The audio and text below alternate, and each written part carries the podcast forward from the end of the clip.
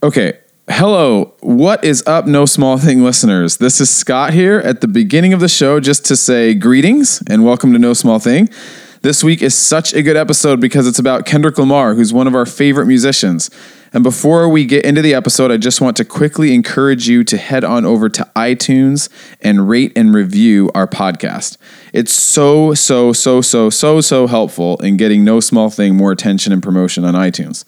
So, if you're a person that has listened to this podcast and find it at all enjoyable, could you just put this on hold for like three quick minutes and go over and rate us and review us on iTunes? The rating is helpful, but the review is doubly helpful, not only because it gives us that little boost, but also because it gives us some good feedback. So feel free to give us some feedback in your review. Something this last week told us that we need to make our logo more clear, something like that. And we thought that was some super interesting feedback and we're really uh, thinking about it. We're really thinking about um, what we could do with our logo to make it pop a little bit more, even though we're sort of fans of our logo. Okay, well, that's it for now. Let's get to this episode. Like I said, uh, this is about Kendrick Lamar, artist, musician, rapper, lyricist, trendsetter, and all around awesome human. Macy and I had so much fun deep diving his lyrics and his albums together, specifically to, to Pimp a Butterfly. So if you're a fan of To Pimp a Butterfly, we really go deep on that one. So yeah, here it is. Welcome to the conversation. Hope you enjoy the episode.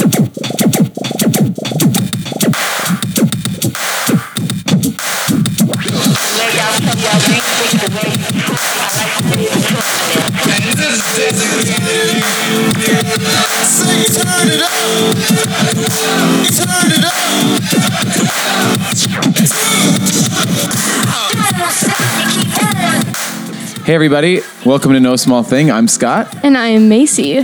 and we are really excited tonight because we're going to be talking about drumroll Kendrick Kendrick Lamar. Lamar. so boo, exciting. boo. We have a we have a list of things that we want to talk about. We have it's a huge list. A humongous list. we don't know if we'll ever get to it, but We um, will, yeah. maybe. There's I, I, maybe we'll just say this to the audience members. You, you guys know if you've listened to any of our episodes. Um, we've done Enneagram episodes. We've done episodes on artists. We've done episodes on sort of philosophy, theology, wellness, anxiety. Yeah. And then we have sort of these rogue episodes. These rogue episodes. And voice was a very rogue episode. oh, that was the Yeah. roguest of we the did. episodes. It's it's it's like we're challenging ourselves. Mm-hmm, and this one doesn't feel like a challenge. This feels like one we're looking forward to. Yeah, we were looking Like we forward to voice, arrived. but voice was really hard to grasp. Yeah. But this one, we just get to be impassioned by Kendrick Lamar, who is your Age and fa- wisdom was hard to grasp. Remember that? Age and wisdom was hard to grasp. Both age and wisdom and uh, voice, I was incredibly anxious around. Mm-hmm. Yeah, Yeah. And, and I was just, I wasn't relaxed. I was kind of like, where is this going? What are we saying? And and in retrospect, I'm proud of the final product, and I'm proud that we decided to t- tackle those topics Yeah, and challenge ourselves. But this feels so fun. yeah. Um, so yeah, we're gonna talk about Kendrick Lamar, a, a rapper A slash hip hop artist. slash if you don't know who Kendrick Lamar is, yeah, performer slash prophet slash king. yeah, Kendrick and Lamar. is sort of in the sweet spot of his career right now. Like he's not Mm-hmm. what you'd consider an elder statesman like Jay Z or Nas or some of those guys, and he's not an up and comer either. He's he's definitely No. in Four in- albums. Yeah, he's he's one of the he's considered one of the best. So we're gonna talk about him. Because Yeah. Kendrick is one of your favorites. Would you say he's the Yeah. favorite? I say for some reason I, I, I wasn't that intentional about this, but if I'm just honest with myself, I think it's in terms of just what I feel inclined to turn on in terms Mm-hmm. of music. Um, I either want to listen to Kendrick, Kanye West, or Beach House, and Beach House doesn't really match. House is but so Beach different. House, if you knew me, would probably be the assumed type Yeah. of music I'd listen to. Yeah. But I am. And maybe we haven't talked about this on the podcast very much, but I am hip hop and rap music is my preferred music to listen to. yeah. And then other things are fine. I'm very open when it comes to music, but I, I prefer rap music for whatever reason. That's it's just so interesting to me every time that I think through that because my parents were just like they just don't like rap music. Mm-hmm, It's like not that they like have anything against it. It's just anytime I'd put anything rap on, they'd be like, "Can you skip this? I don't like this." I mean, a lot of my music, to be honest, but I don't know. I've never.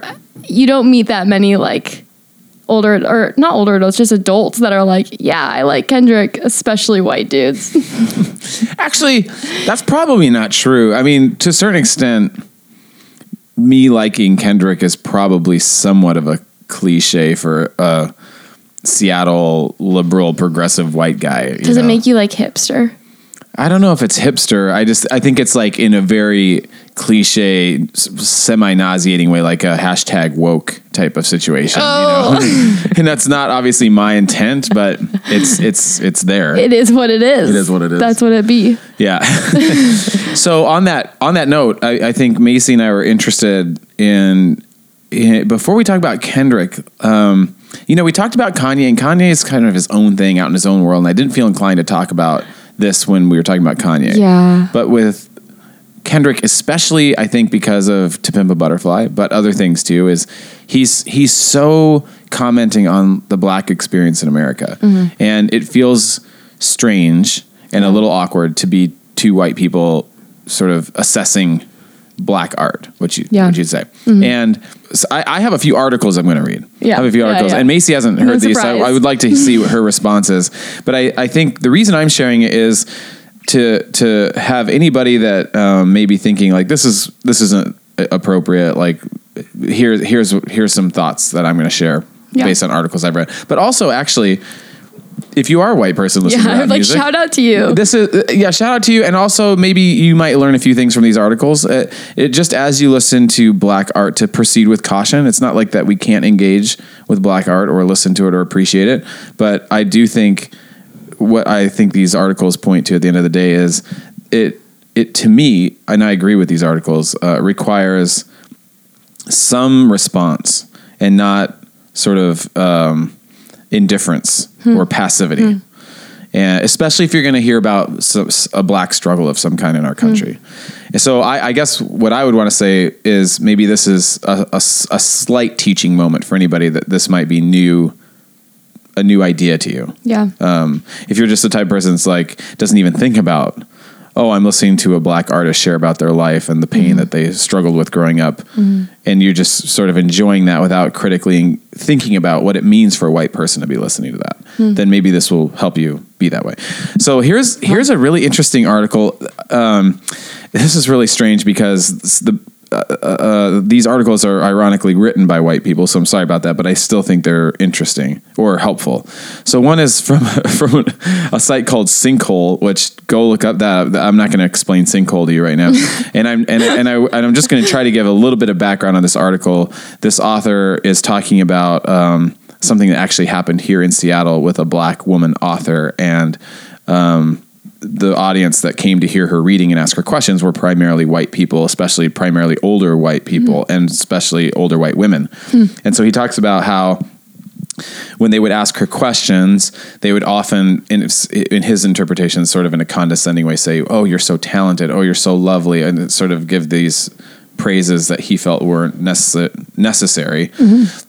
And felt slightly condescending. So he builds up and explains this context of um, sort of white people engaging with this black woman author. And then he says uh, these things. Here it is. Here, here. So just just thoughts about this. Uh, so he says it's a vicious cycle. In other words, which is why this praise and reverence is so distressing. In essence, we're forcing black writers and artists to perform the difficult emotional labor of articulating the various aspects and effects of institutional racism.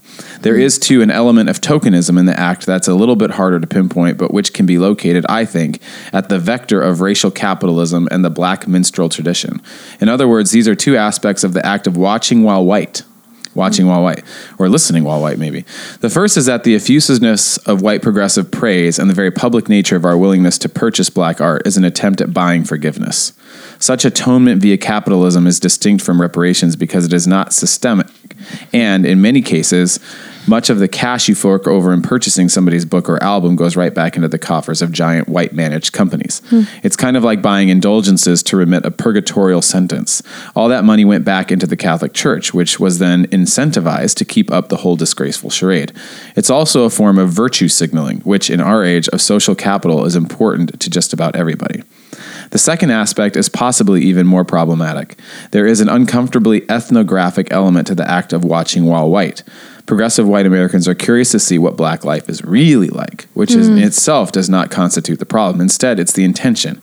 We're looking to see if black lives conform to our stereotypes. Let's mm. call it "Can I touch your hair?" racism.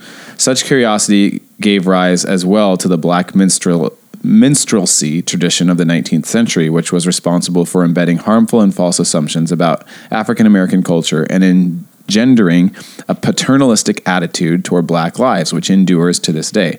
Ethnographical questions and commentary constituted a sizable percentage of what we talked about during the question answer for Homegoing. That was the reading. Uh, the book was called Homegoing people wanted to know about Africa. People wanted to know why uh, what Gyasi, who's the author, discovered in Africa. People wanted to know what Gyasi discovered about herself and her family. People wanted to know what Gyasi's African parents thought about the book. So please don't get me wrong. It's extremely important for white Americans to support writers and artists of color whose work is very often not about race and racism. It's sadly important to note, but above but about love, family, joy, personal failings and triumphs, the mm-hmm. much vaster array of basic human emotions. Though lots of our money does indeed flow right back into the pockets of white managed companies, the financial success of each black writer and artist opens the door just a little bit wider for others and eventually allows for watershed moments like the monumental success of Black Panther. In other words, what we're reading and watching is an extremely important bellwether, and it's critical too that we show up to events like homegoing discussion, which is this book discussion. Although it's minuscule, it's certainly a step in the right direction, an acknowledgement by progressive white Americans that institutional racism, racism is in fact a thing, and that we're listening. My fear, however, and this is borne out historically, is that this is where our engagement halts. Hmm. And this historical refusal to dig any deeper in understanding black lives has led to us filling our knowledge gaps with harmful stereotypes, which pervade our institutions and end up reinforcing the inequities we claim we want to get rid of, or even worse, claim no longer exist. That's a lot. That was a lot, but I think it was good and helpful. Yeah, I I think it's enough too. I don't know if I need to read the other ones. I don't I don't know if you need to read Yeah. the other ones, but I think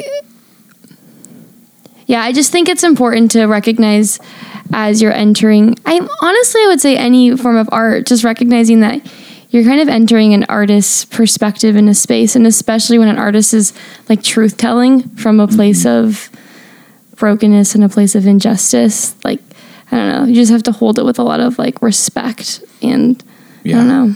Yeah. Yeah, and a lot of these articles, I think the point is, and I like to think that we're not. Um, I, th- I like to think that we're doing this in good faith, um, but they say they say you, with with with engaging with these songs and these artists, you need to go deeper. You need to be willing to look at racism and systemic racism, and uh, gosh, I don't even want to be like, I do. I'm an advocate, you know, like uh, like patting myself on the back or something. But I, I, maybe for our audiences, this is stuff I engage with, and I know Macy does as well, and we Yeah. take seriously, and we want to take a hard look at racism and systemic racism and our part in it, and we learn every day from lots of different people that challenge us and. We're not looking at this blindly or indifferently or just for mere entertainment. so No. I'm not, I'm not, uh, yeah, I, I just, I, I'm I- pretty. yeah, I would also just say like as a, a white listener, I think I'm like sometimes relatively convicted by Kendrick, and Mm-hmm. I sometimes think that may be part of what Kendrick's doing. You know, Yeah. I, I think that Kendrick has uh, a white audience sometimes in mind, Mm-hmm. ever, like at times. Yeah, and, and that's what I was gonna say is, I was gonna read this, but I think we're, we we- there can't be a reading all night. But um, there was there was a professor who wrote some really eloquent things about Kendrick. There was a professor who chose to teach Kendrick in his uh, literary class, and uh, he started blogging and Facebooking about it. And Kendrick got wind of it and showed up at the class as a guest speaker, which is pretty cool. Insane. But I was surprised to see that the professor was white, and and um, it's cool to know that Kendrick was excited about that, supported the effort, uh, supported it, it by even showing up to the class and meeting the students. Yeah. Another moment that I think is interesting to reference in regards to Kendrick, uh, and again to all of us listeners, especially if we're white, is um, there's there's this sort of famous moment where he invited he invites oftentimes people, which I'm sure Twenty One Pilots does as well, um, people that people to come up and rap along with him to his songs. Um, and so he he had a white woman come up, and um, I'm not even gonna say the lyrics because there's there's a part from Good Kid, Mad City that has a lot of n words in a row, and I, I don't know if it's a, a fail on Kendrick's part to just not coach her a little bit, but I think he assumed she was gonna skip over the n word, and she gets up there and just starts going all in on the n word over and over, and he he eventually is like, cut it, cut it, cut the music, and this was so again like probably asking too much on his part, but so sweet. I mean, mm-hmm. he very aggressively says you can't use that word. Can you can you make sure you skip over that part? I just got to have you skip that one word. Yeah. And she's Yeah. she's a little annoying about. It. She's like, "Oh, come on, bro, let's go. I mean, it's it's the song. I'm just saying your lyrics." And he's like, uh-huh. "No, no, no, you can't can't say that word." How? And then but then he goes, "Should we give her another chance? Like, let's give her a chance." Like, you know, and he's like encouraging her. So he's not shaming her and kicking her off the stage Right. like, "Never come up on my stage again." So that's cool. Um, but it's also interesting to think that I mean, as I read these articles, there are a lot of white listeners. That that's one of the things is like a lot of white listeners will rap along their car saying the n word over and over again, and hmm. and and probably would feel comfortable getting up on stage in a public place and saying it. And Yeah. that's just indicative of a bigger problem. Like it's it's again like what what I'm trying to address at the beginning here is having an appreciation for proceeding with caution when you're listening to something like this Yeah. as a white person. yeah. And I think I, I take it pretty seriously. And again, I'm not trying to like say, look at me or tooting my own horn or something like that. I don't know. I'm paranoid about sounding like that. comes up a lot in this You're podcast. ever paranoia. Oh, jeez. oh my gosh. But yeah, I mean, I just want that disclaimer out there as we talk about Kendrick. It's like we're we're we're listening while white, we're critiquing while white, all that stuff, and it's, it's important to acknowledge. I think So there it is. I think we've put it out there. Hey, what a fun, interesting opening I to our Kendrick conversation. time to get to Kendrick. Okay, here we go. We're going to talk about Kendrick.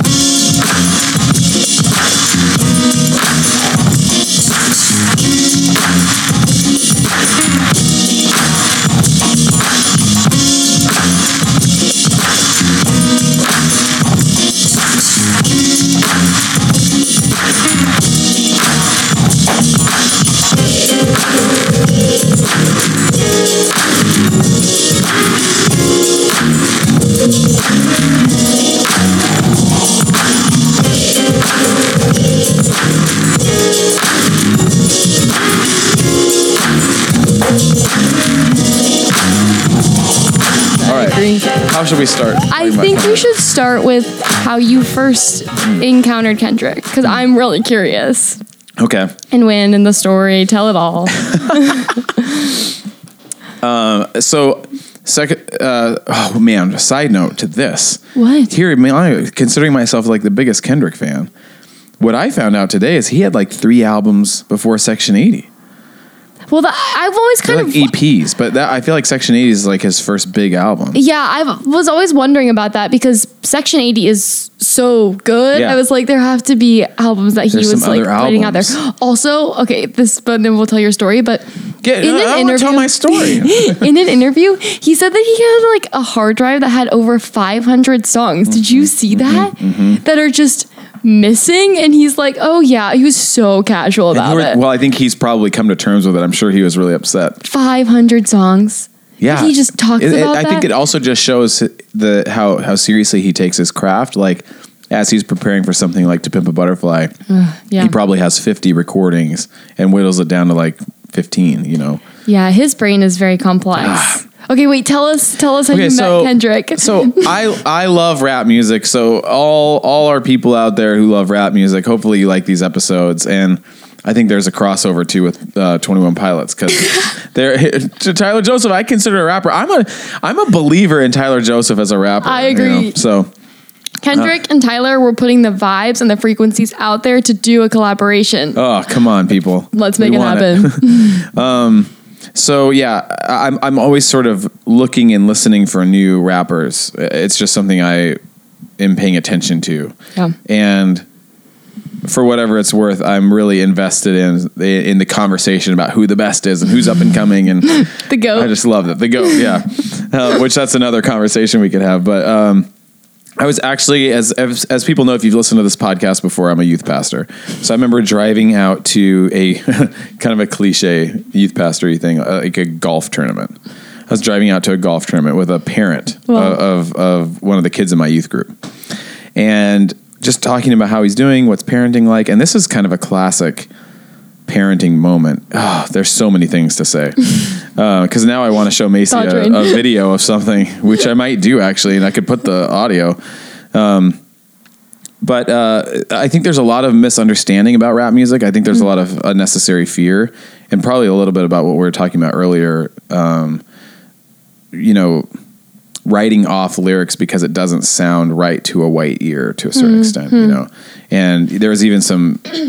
There's a great article written about Cardi B's success when she was uh, you know, recently succeeded with her album. And one of the things that this writer particularly liked is she, she was able to s- succeed in a way that didn't involve a lot of what you call code switching. So that she just was herself and she Yeah. didn't try to soften herself for like a white audience or something like that. So, uh, anyways, I'm in a van talking to this parent. Long story. are. And uh, he just starts getting really nervous and emotional and frustrated. And he said, These kids, I'm so nervous about what they're listening to, what they're being exposed to. He says, There's this new song by this artist, Kendrick Lamar. Have you heard of this guy? And I was like, I think I've heard of him, but I hadn't really heard any of his songs or wasn't really paying attention. Can I guess what song it is? yeah, I, th- yeah, I think you might have told me this Yeah. story. Is it Drank? yeah. Swimming pools drank. Oh, sorry. Yeah. so he's telling me about the lyrics, and I'm starting to sound concerned. So he's saying, "Yeah, these lyrics are encouraging teenagers to jump in a pool of liquor." You know, and I'm like, "Wow!" It says you get a you you fill up a pool of liquor and you dive in it. And I'm like, "Wow, that sounds harsh." So I go back and listen to the song. Within one listen, you know what's happening. Yeah. Well, I did. I, I could understand what he was saying. I'm so smart. Uh, but uh, you know, that's what's also again a side note about Kendrick. Uh, It's so frustrating and sad that that's a that song is satire. Yeah. So he's there's a there's a there's a voice that's singing in the chorus that is meant to be the voice of peer pressure. Yeah. Telling Kendrick to f- fill up a pool of liquor and dive in it. That's not what Kendrick's trying to tell teenagers to do to have fun. And if anything, the message on the album is the opposite. Um, but I just went back and heard that song and I was already all in. I was like, this is a very interesting, nuanced song. Like one of the things Kendrick often does in his This songs- concerned parent led you to care. Yes. Kendrick. uh, is is has many different voices. So Yeah. Mm-hmm. he is he is the voice of peer pressure. That's literally Kendrick's voice saying fill up a pool of liquor and dive in. And then he's got a different rapping voice and all sorts Yeah. of different voices. It's like this this is on a different level. Like not very many rappers uh, do this. And and just a side note again about Kendrick that's so unfortunate is he's had these two big huge performances at the Grammys and I think like the British Grammys or something like that. And he has these huge words which you kind of celebrate and like okay this is great um, but it, it- it's like a title screen that comes up behind him and he's it says this is a satire by kendrick lamar and my thing is like i'm sure he's saying hey white people calm down this is satire i don't actually mean this this is just a performance piece you know? Right, right. and i wish he didn't have to do that i wish people Yeah. could just get it without him having to be so obvious Over about it. uh, but I'm sure after after all these years with people misunderstanding his content, he's just like, let's just make it really clear. Let's just put it out there, everybody. yeah. So then um, I listened to Good Kid, Mad City, and that was, as Macy knows, yeah, snaps for that. Snaps for Good Kid, Mad City. It, it's a story, so I think that's something that sets him apart. There are rappers uh, that tell stories in their songs. Uh, Yeah. A good rapper will often be able to, to in one song tell a, a story, and there are albums that take you on a journey. But this was just so unique, um, and it requires many listens. Like it took probably four or five listens for me in a car getting the story, and once it clicked, it was like something went off in my brain. Yeah. and it became so beautiful and you'd want to hear it again and again. So i'm not even going to explain good kid mad city. I'll say one final thing about kendrick and i don't even say this about kanye. Beach house is its own thing. Um, but there is a shortage of quality christian art christian art is really Do I relate to this? do you, do you do you relate to that frustration Oh, that it's really cheesy. Yeah. Yes. yeah. So uh, growing up, I spent a lot of time in like Christian music stores. And I'd just Yeah. be rifling through all these Christian CDs trying to find something that resonated with me. And I was I was in retrospect just settling so aggressively. and Yeah, you're, true. you're wanting your faith. You, you read this stuff in the Bible about about humanity and brokenness and bloodshed and war and a, and a God that comes and dies and gets crucified on a cross. It's so heavy and intense, and it takes this world and our pain so seriously. Yeah. And then you listen to these cheesy, glossy, bubblegum Christian lyrics, and it's like I didn't, I wouldn't have had the language for it, but I, you're just you're as a as a teenager, especially, you're left feeling so unsatisfied. I forget that you kind of had more censored music as a teenager. Yeah, I did. I did.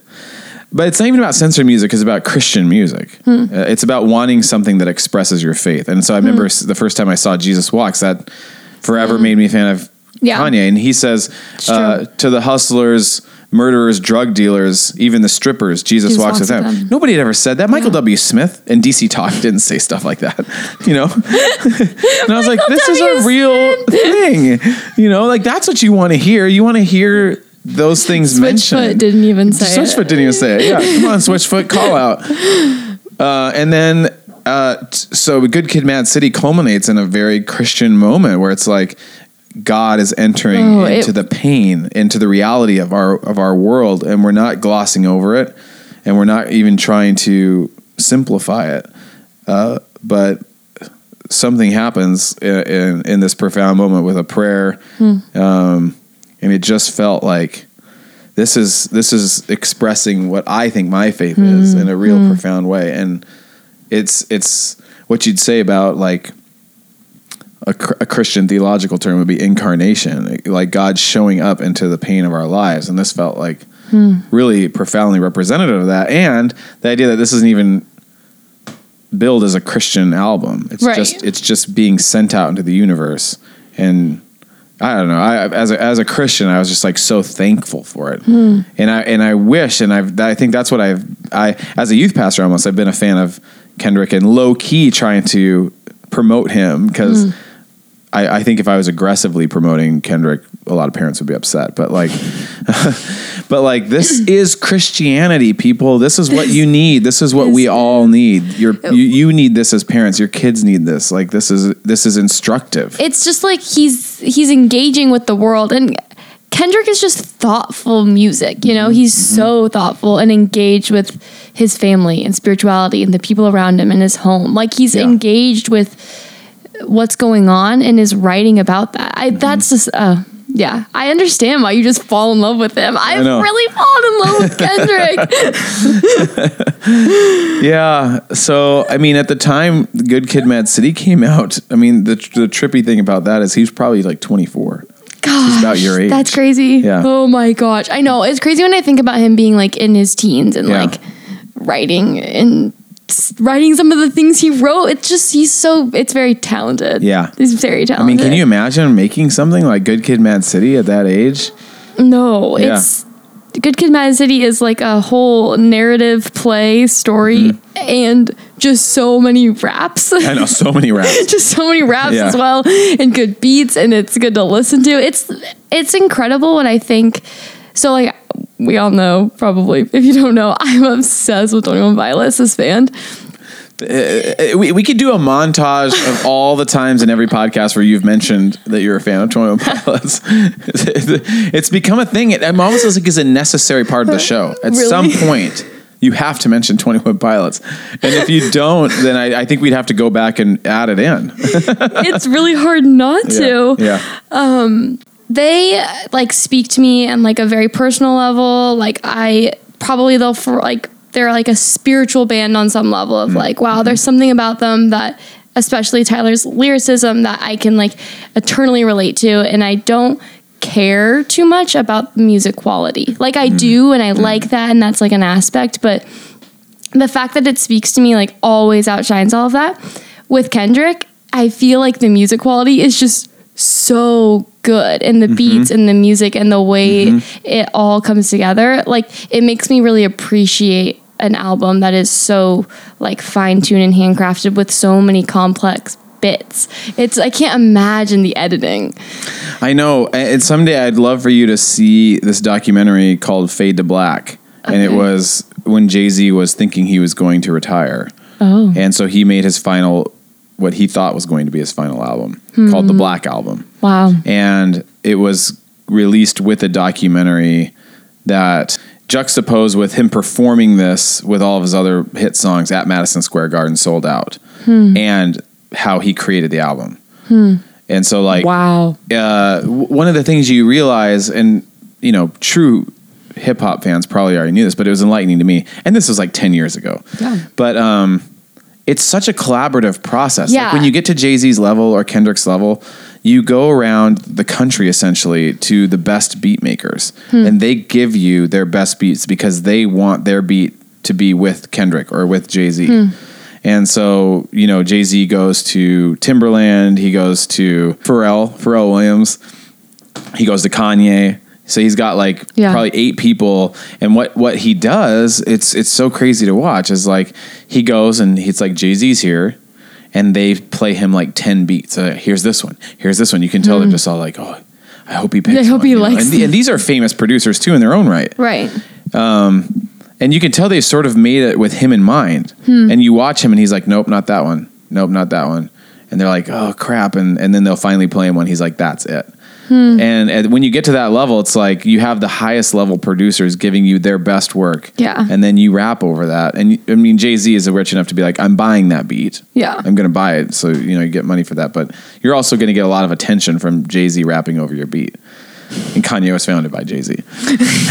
but I, I think I, I, in terms, I'm, I'm, I'm talking about your sense of like quality. It's like Yeah. Tyler and um, Josh uh, do do everything on their own, which Yeah. is so cool. It's very It- it's, cool smaller. in its own right. It's smaller. Yeah, it's like, homemade, Yeah, it is. you know. homemade.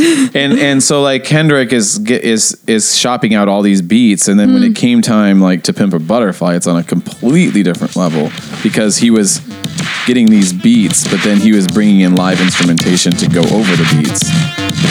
Now it's a whole different thing. I mean, we're not even getting into pimp a butterfly yet.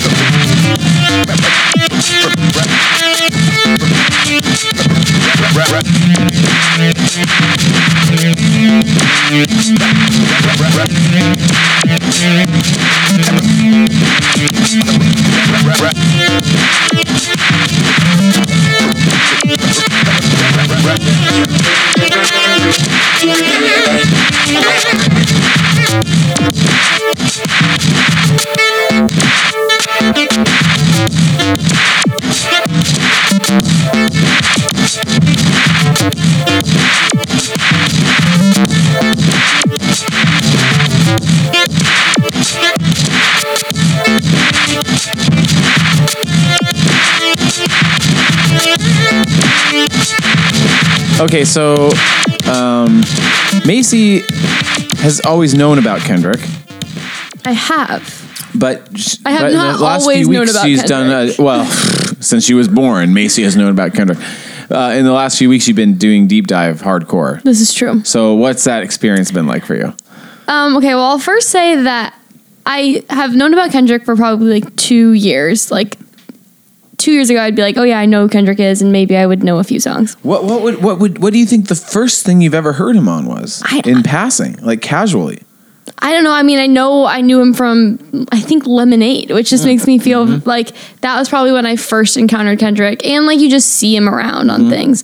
But I'm not like you just see him around. see him around. There's that Kendrick guy. I am not necessarily. I like rap music, but I just like specific songs specifically. I mm. don't usually. I don't understand, and I'm not a deep diver in rap like history or culture. Like that's not a part of my journey. But I can appreciate it, and Scott and I became friends a year and it's like a couple months ago, and you loved Kendrick Yeah, yeah. and you played a lot of Kendrick, and we were playing like a lot of Damn, and so I just like Oh right.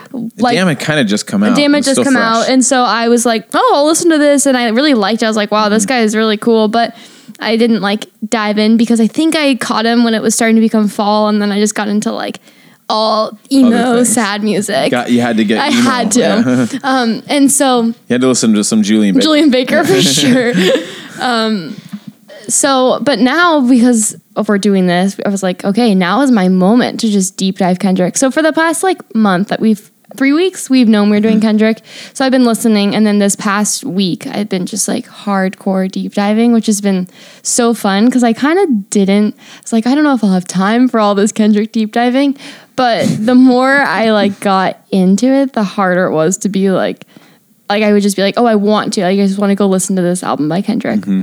Um, so I think for me, I just, as a listener, really appreciated that I sat down and listened to them the past three weeks as albums. So I tried to experience each album really holistically as an album, which I typically try to do with music, but like with Kendrick it feels like especially important to do because he does craft these as albums.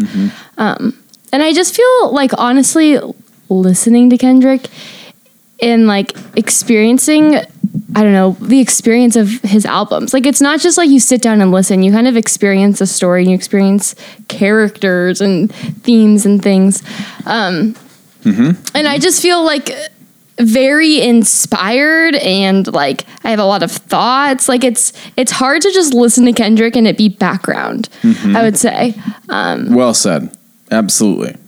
So And I would almost be offended if somebody's listening to it as background. true. Yeah. Um. I mean, there's a few songs like King Kunta, even though it's No. deep, you can you could have it on in the background, just kind of be dancing, but you can't really do that with most of To Pimp a Butterfly. I would like to say that King Kunta is a song that I don't think I can ever skip. I like it was on shuffle and something and then something else.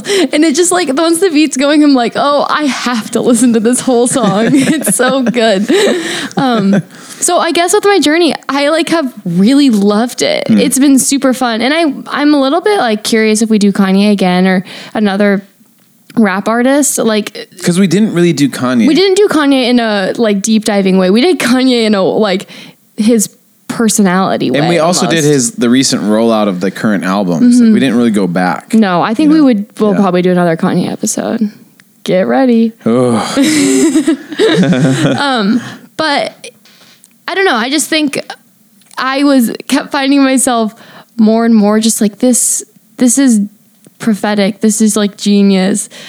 Like I was Like blown away by the talent mm-hmm. of just like the way in which he forms poetic. Like he's not like it's very poetic rap. yeah, just the raw talent, whether Raw talent. regardless of the message. yeah. you know and then he had the message and the vision and the the mission so to speak you know it's like Yeah.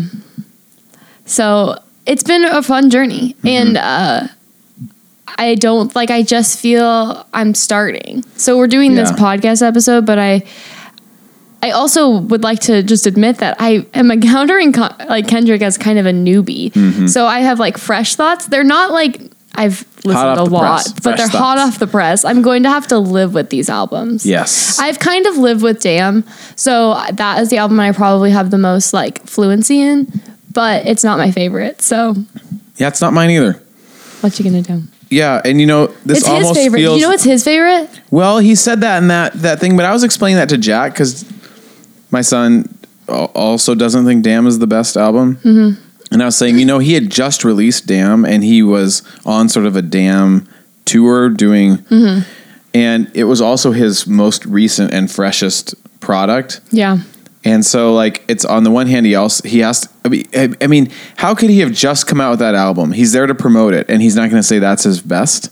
yeah, it's true. I don't know. But one of the things that I was confused about by that interview is he's he put Good Kid, Mad City above To Pimp a Butterfly. Yeah, I what's noticed that too. Yeah. and I yeah, I just don't know. I think To Pimp a Butterfly is like a different tier. Yeah, it's in its own realm. Yeah. If, Yeah, it really if you've is. never listened to To Pimp a Butterfly, we are your number one advocates to go do that. That's the one. That's the one you should listen to. I mean, we Yeah. talked about Good Kid, Mad City, but if you're going to choose, if you've never listened to Kendrick, and you're going to start with an album, go start start with that. yeah, I mean, it. you could start with Good Kid, Mad City Yeah. too, but depending on your Well, so one of the things, okay, uh, so this is the this is the crazy thing about our podcast. Like, this feels like an intro to a Kendrick episode. So who knows? Maybe we'll do more. But um, the way these things work is we sort of meander our way through a conversation. But I don't think we can talk about Good Kid, Mad City or Damn. Like, we have to choose one. And I think I think you and I both agree that we like To Pimp a Butterfly. Yeah. And this is the thing about Kendrick, which is which is what I appreciate. This is what I want, and not just music, but whatever it is, whatever tor- type of art I'm consuming.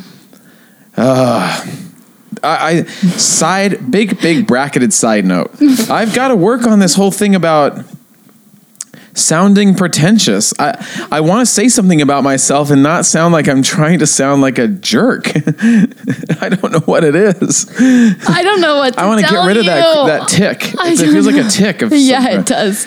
Um, I, I just do not want to sound pretentious, but I'm going to say something that could possibly sound pretentious. I, as especially at this stage of my life, have limited time, and if I'm going to consume anything, I want it to be high quality. You know, I'm just not the type of person. That's why I don't like. That's why I don't watch sports. I don't have time to watch something um, passively, or that's not going to move me, or teach Right. me, or instruct me. I, that, ev- I'm not judging anybody that does whatever they want with their free time. If you want to watch sports, 100% great. Maybe I this is when I get in debates with people about sports. They make a great case for all Yeah. sorts of deep things about what it does. There's a lot of depth to Yeah. sport fandom. And I and I see that. It doesn't do it for me. So when I watch a show or something like that, I have to know that it's going to be something that is going to be rich and nuanced. you and- like read reviews before you begin things and like do do. research. He has to Because I have to know I'm up. watching. I do have to five it up. I, Enneagram five, just in case you haven't listened to our Enneagram. But um, so what one of the things you one of the words you'd probably use for Kendrick's materials is, is that it's dense. So we Mm-hmm. could talk about To Pimp a Butterfly, but we could do a whole, not just an episode. We could do five episodes on just the opening song of To Pimp a Butterfly, which is called Wesley's Theory. Yeah. That's it's so dense. It's so rich and and nuanced. Every word, every instrumentation, every background noise is important. And, and so what what can you even start What to say? What can you even say? it's so it's so tough. Um, so yeah, I, I think I think I, I, it'd be fun to like just spend a, a small amount of time talking about To Pimp a Butterfly. okay, then my question is, what is it about to, to pimp a butterfly that makes it a standout for you? Uh, uh, okay, I have lots of thoughts about that. Please tell us them all. I'm so curious. Uh, I don't want to just ramble, so if I'm starting to ramble, just interrupt me. okay, sounds great. Um, you guys, this one- is Scott's guy. It's Kendrick. Uh, yeah, We're if we- If we, excited. get going on beach house, I'll, I'll be the same. um, one of the things he said about making To Pimp a Butterfly, if you think about his albums previously leading up to this, is he said it's the album he wanted to make previously when he made mm-hmm. to Good Kid, Mad City if he had had the confidence. Yeah. So the universe approved of him basically through Good Kid, Mad City. They're like, mm-hmm. you, you've got it. Yeah. Like not just the universe, but awards, other rappers, Like everybody's reviews. like, you're, you're the Everybody's guy. like, oh my goodness. So he had confidence. So he's like, okay, I'm going to do the album that I want to do. okay, wait, I have a quick question. Please, yes. Does To Pimp a Butterfly come before or after? What is that track called? That's like the track, his like when he calls everyone out. Oh, Control. The control track. Control, came lyric. between Good Kid, Mad City and To Pimp a Butterfly. okay. Yeah. That makes sense. So if anybody wants to go look up a song called Oh, Control, that's a whole other side note. And and actually Kendrick references it. I don't know if you picked this up. He, He references references, it a it a few times in, in To Pimp a Butterfly. Yeah, and even in interviews, people reference Mm-hmm. it. It was like a moment in history where Kendrick just like He calls out everybody. calls out everybody Yeah. and claims to be the one greatest. the best rappers. Yeah. so he had this he had this big song. It was actually just a it was supposed to be, I think, just like a casual Big Sean song. And he Hmm. Big Sean probably just asked if Kendrick wanted to rap on this track with him. Kendrick. And it's like it's so funny that people don't remember that it was a Big Sean song. It's like it's like Kendrick's control verse. That's how everybody thinks of it. Hmm. Kendrick's Kendrick control verse. They yeah. always speak of Nobody, it in that way. nobody remembers it's a Big Sean song. um, so yeah, that happened. It, it kind of built momentum heading into to Pimp a Butterfly. So he said this is this this is the album he wanted to make. Um, another thing that happened between Good Kid, Mad City and To Pimp a Butterfly is that he went to Africa. So that that influenced everything that he did on this album. And Macy and I were toying around with the idea of talking about favorite moments or favorite lyrics or favorite songs. Um, this isn't something in terms of something I relate to, but something I can appreciate. And if you're thinking about in terms of a story, even if it's not a real story, this would be profound, but it's a real story. So I think it's the song. Um, I forget. I want to look at the track list. Look at the track list. I was thinking I wanted to do the same. Great minds think alike. It's not Mama. I'm thinking about Oh, Mama which is- is, so good. that is a great song that I could could talk Mama about actually.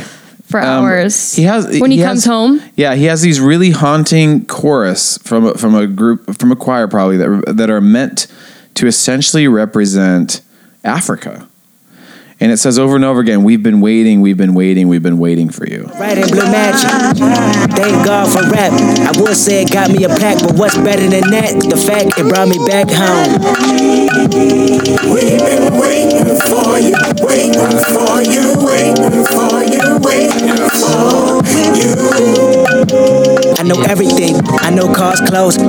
Money. I know loyalty. I know respect. I know those that's unreal. I know everything. The highs, the lows, the groupies, the junkies. I know if I'm generous at heart, I don't need recognition. The way I'm rewarded, well, that's God's decision. I know you know that lines for Compton School District. Just give it to the kids. Don't gossip about how it's distributed. I know how people work.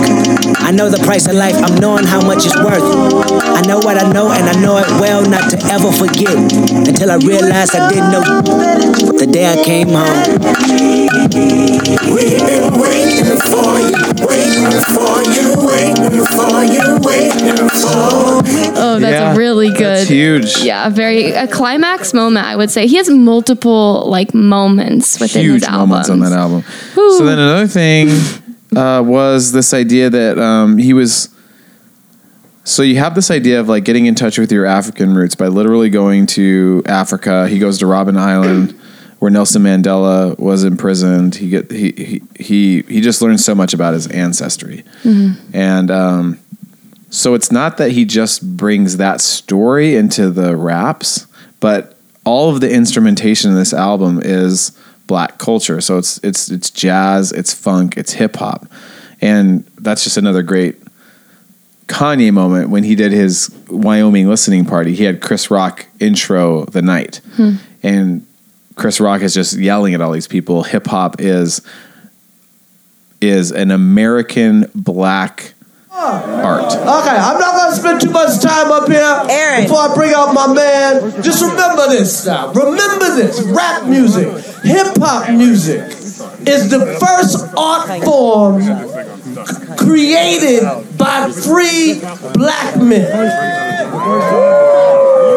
Hip hop is the first art form created by free black men. And no black man has taken more advantage of his freedom than Kanye West. And uh, the only other thing that you could probably say uh, about that is jazz. It's also black and American, and you could probably say the same thing about funk. And so Kendrick incorporates all that. And so the final thing I'd say about To Pimp a Butterfly, especially as it stands apart from Damn or Good Kid, Mad City, is that this just sounds like it's in its own dimension. There's no hmm. trends. Hmm. There's no like mm-hmm. he's trying to be meeting what people are hoping and Not at all. sounding cool. It's just in its just its own realm. Yeah. And when he came back to Damn, I think what he was even saying he kind of liked about it was that I think at that time he was probably trying to be a little bit more radio friendly. No, I think that he was like thinking of a wider Yeah. audience, which And this just doesn't. This just feels so pure. Damn. Yeah. I would never accuse Kendrick of this, but it it it could Kendrick? it, it could be because I love Damn. I really do, Yeah. and I loved it when it came out, and I'm a huge fan. But like compared to To Pimp a Butterfly, Damn feels a little bit more radio friendly. It feels. I wouldn't say the word sellout, but it seems a little bit more like um, thought through for commercial purposes. This just felt like I'm going to make, and that's the coolest thing about To Pimp a Butterfly. It's like it had nothing to do with what was trendy, and yet it completely blew up. Yeah. Everybody loved it. yeah. You know, so who knows what he's going to do next? But we we don't even we don't even need he what he's so going to do next because he this has exists. so much in him. Yeah. By the way, in interviews, he just speaks of just having Mm-hmm. songs for days and days and days. It's incredible. Mm-hmm, Oh dang! To have that within you, it's kind of crazy. It's it's really just shows it's such a gift. We don't all have that, you know. Like Yeah. he's really gifted with his words. I think to a certain extent, and this is what I'd like to think these artists teach us. I, I, I think we all have th- these things in us. We we all hmm. have so much in us. He's found a outlet hmm. and he takes it very seriously. Yeah. You know, if we all took self-expression as seriously as Kendrick, we'd probably be producing some pretty interesting things. It's a good point. yeah, not not to minimize his talent because I think Yeah. he has talent, but I do think everybody. This kind of goes back to our conversation about voice. I think everybody has something to offer. Yeah. If you spent, he spent years making this album. You spent if you spent that much time, and he had already perfected his craft. And yeah, I guess I just, I mean, in, in terms of my life, like I could not just like spit rhymes like Kendrick Mm-hmm. Spit does. like I couldn't just like No, sit down and like Kendrick. write down That's his the thing. Mm-hmm. poetry or the words that he does. Like I sit and am like shocked by the poetry of his lyrics sometimes know. because It's it's it's so nuanced and complex and the wordplay and the way that the themes carry throughout. That's like where I really pop off to Kendrick. It's Yeah. just Themes. the theme.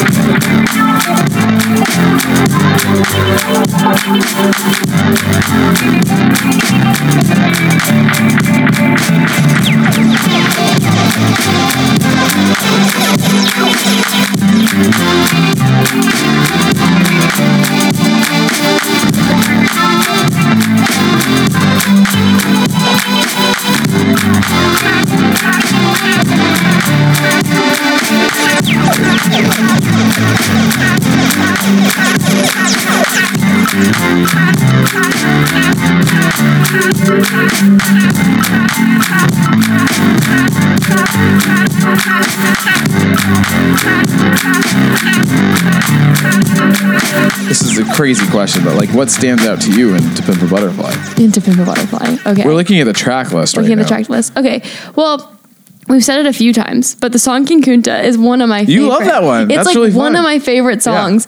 And I really like that was the single that was released yeah. to intro this album. I mean, it's like the most like I think radio friendly song, Mm-hmm. but it just like has a. It's just it's the musicality of Yeah. it more than anything, and I also really liked the music video. I've seen that a few times. Mm-hmm. There's uh, a sense of I don't know. This whole album on some level feels like you feel like you're entering like as an observer almost and like being exposed to something. And even in that music video you're exposed to like a certain like kind of way of being together and dancing and vibing and I just I appreciate Kendrick's like uh ability to draw that out and like bring it forward almost. And I feel like that song does that and it's just a fun bop. Other songs, I mean, a fun bop. a I fun like bop. that. It really is. It's the most like, oh yeah, this is a good fun mm-hmm. song. True friends. One question. Where, where you and I was walking. Now I run a game, got the whole world talking. King Kunta. Everybody wanna cut the legs off him. Kunta. Black man taking no loss. Oh yeah. Where, where you and I was walking. Now I run a game, got the whole world talking. King Kunta. Everybody wanna cut the legs off him. When you got the yams. What's the yams? The yam is the power that beat, that beat, that beat, that beat, that beat, that beat. You can smell it when I'm walking down the street. Oh yes we can, oh yes we can. I can dig rapping. But a rapper with a ghost rider. What the f happened? Oh no. I swore I wouldn't tell, tell, tell, tell, tell. But most of y'all sharing bars like you got the bottom bunk in a two man sale. Until it's Sam. Like, I love you. Mm-hmm. That song is It's almost too much sometimes. It is sometimes It's almost dark. too much, but it's a really dark song. Um, but I really think it's poignant, and within the album, it's so nice.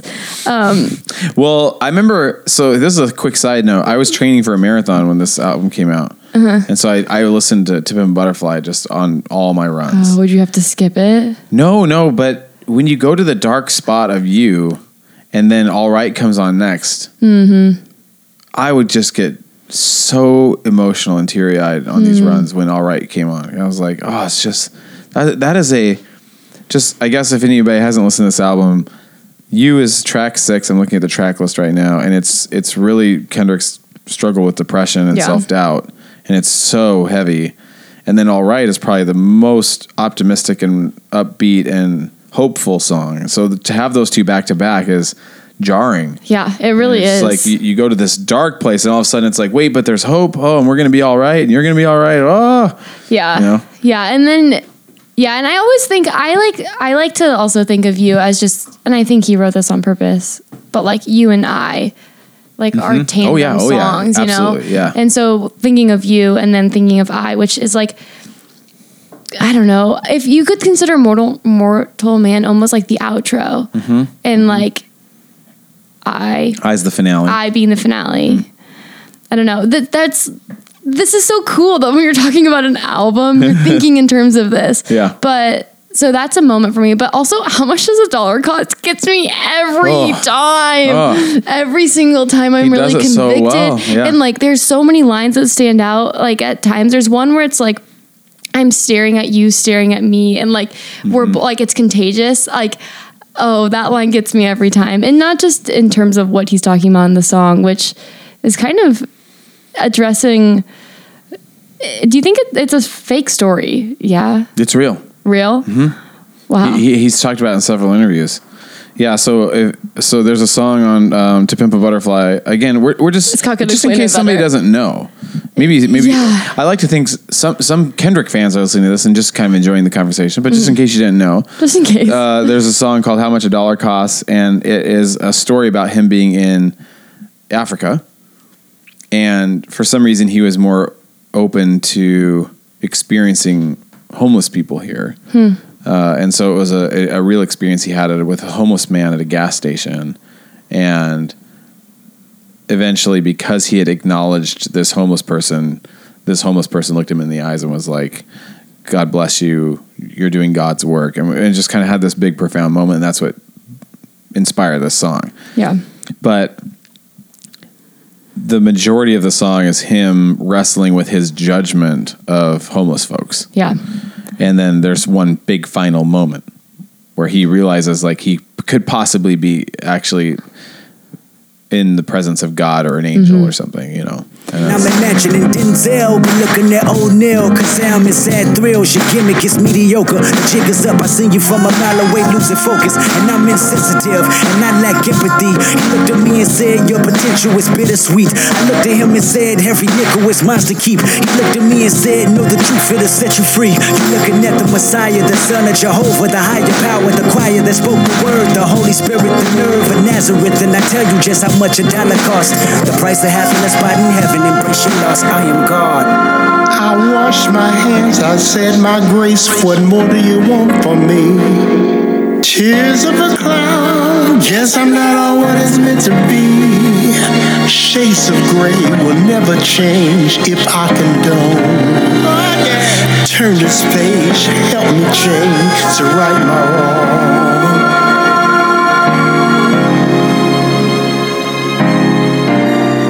It sometimes makes me think of well it doesn't like it almost always makes me think of you give like a you gave a sermon or a talk one time hmm. about how like we experience home like homeless people and as they're like hmm. reminders of hmm. like oh, right. Yeah, yeah. our Uh, well, well, it's coming from this book I read called "The Fear of Beggars," and the the author was proposing that beggars are a visible reminder that our money isn't ours. Yeesh. yeah yeah Um, and an opportunity to reflect on that every single time. And to a certain extent, beggars have a claim on our money hmm. because it's not ours, theologically speaking. Hmm. Uh, interesting Yeah. So I, I think it's again a credit to Kendrick in terms of his ability to build up to a, an emotional moment when he gets to the end of the song and Yeah. he gets to like you're basically essentially saying in his way through several verses like you're looking at God Hmm. right now. That's like you're just You're just, like, turned on your point. head, Like, yeah. Yeah, and again, it's like for me, it's like I said back to square one with Kendrick. Like I was so satisfied to think that this started as a journey of of experiencing this artist that was bringing Christianity or faith or whatever you want to call it into his music that felt applicable and real and relevant. Um, and he kept it up in this album, yeah albeit a little bit more subtly. Like Good Kid, Mad City was aggressively very aggressive. It I, I invite Jesus into my heart. Yeah. you know, I don't even know if he mentions Jesus in this album, but it's still very much God centric in a lot of ways. Mm-hmm. Big sigh. Big sigh. We love Kendrick and To Pimp a Butterfly. Um, are you, You know, he had a, he had a lot of um. There's some nerdy things about this album in terms of some nerdy you, things? you know like uh, I, Macy and I watched this performance of of Kendrick w- before this album was released. He performed on the finale of the Colbert Report. So again, if you're if you're listening and just would like to get some material and just go check something out, try to look up Kendrick performing on the Colbert Report for the finale. And he has this band that he's been working with playing behind him, and at the very end, uh, he he's as they're like jamming, he's announcing them. So he says, "Anna Wise." Anna Wise is the one of the girls that's been singing the, and uh, Terrace Martin is the saxophonist. So he's like this saxophonist is like huge, and then he's like Thundercat. Thundercat is like this amazing bassist black artist in his own right whose whose albums are out of this world amazing. And he got these huge names to be collaborating with him on this album. So he would do the beats and stuff. But then uh, another guy is um, uh, flying lotus. And flying lotus is another guy who is just this sort of amazing producer that makes his own beats. And they were all I guess in quotes, teaching Kendrick throughout this. Like he would hmm. say, I like Miles Davis, I like George Clinton, I like these. And they would say, Well, that's jazz, that's funk. And they were all surprised hmm. that he was gravitating towards this. And they assumed he didn't really have the capacity to appreciate that type of music. Hmm. And they were all saying essentially, if you want this, we will add to your album by joining you and uh, wow. yeah. So it's How got cool. all, it's so cool. And so he's got saxophones and bass and funk and jazz and uh, all these people were like I think really wanting to do their best to make this an amazing album. Yeah. So it's like Kendrick brought the vision and the story and all that, but these people brought their best in terms of we're going to add high quality music like to your point. you know? Yeah. No, it's it's uh I have had the like blessing of listening to most of this in my beats, which means I just get like this great experience in my ears. And his music like bounces between ears and it's just like so I don't know, you feel it, you know? You feel it like in your body, I would typically say. In your body. In your Yeah. body. I say it for people like artists. What were you going to say? I was gonna say he's an eight. He's an eight. um, when I experience an artist that I like that moves me the way Kendrick does, and I say this about Annie Dillard, and this this happens in hood politics, it happens in how much a dollar costs, it happens in Mama, but it definitely happens probably most profoundly in Mortal Man. Oh, Yeah. the best. I just feel like my head is on fire. Hmm. That's what I feel like. It, it almost feels overwhelming. It feels out of control. Hmm. Like something has grabbed a hold of me.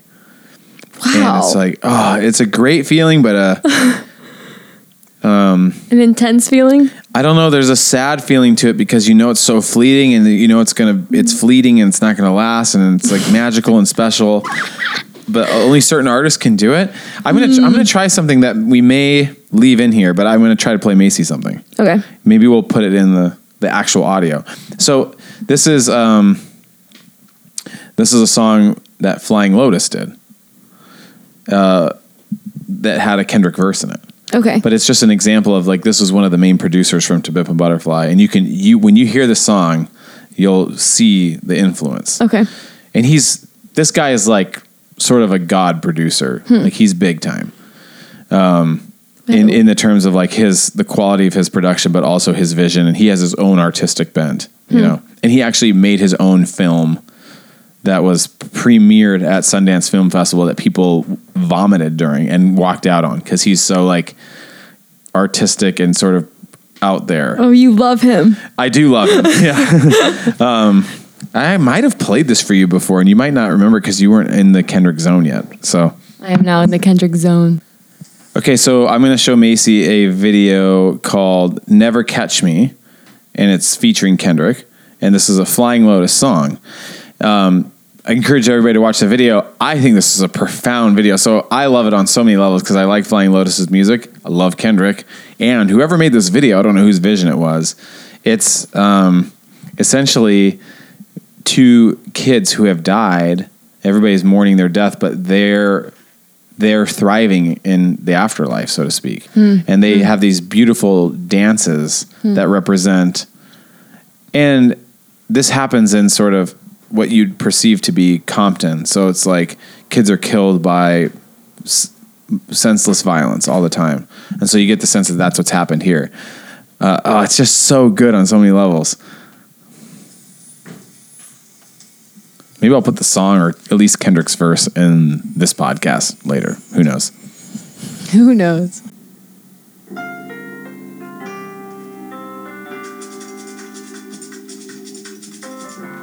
That's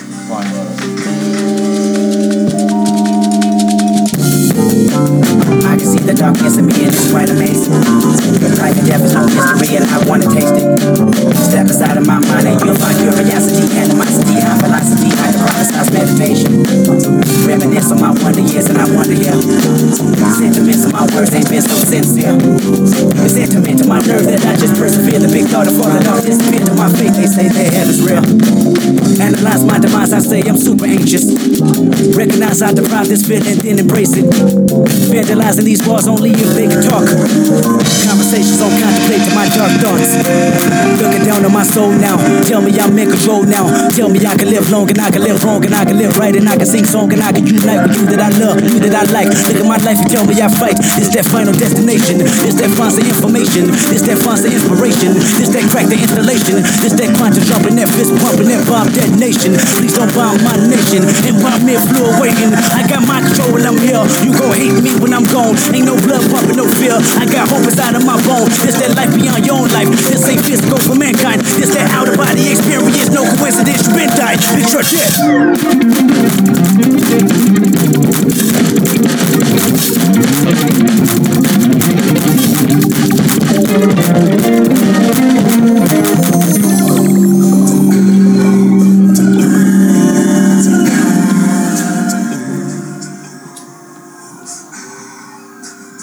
Scott showed me We're the, recording. the video. I think it is so clear We watched a Flying Lotus video. how much like I'm about one percent, maybe two percent in like rap and like five percent in understanding Kendrick. You're at like eighty or like seventy percent. You know, It's my thing. Yeah. I mean, you're you're like 70 80% understanding 21 Pilots. this is true.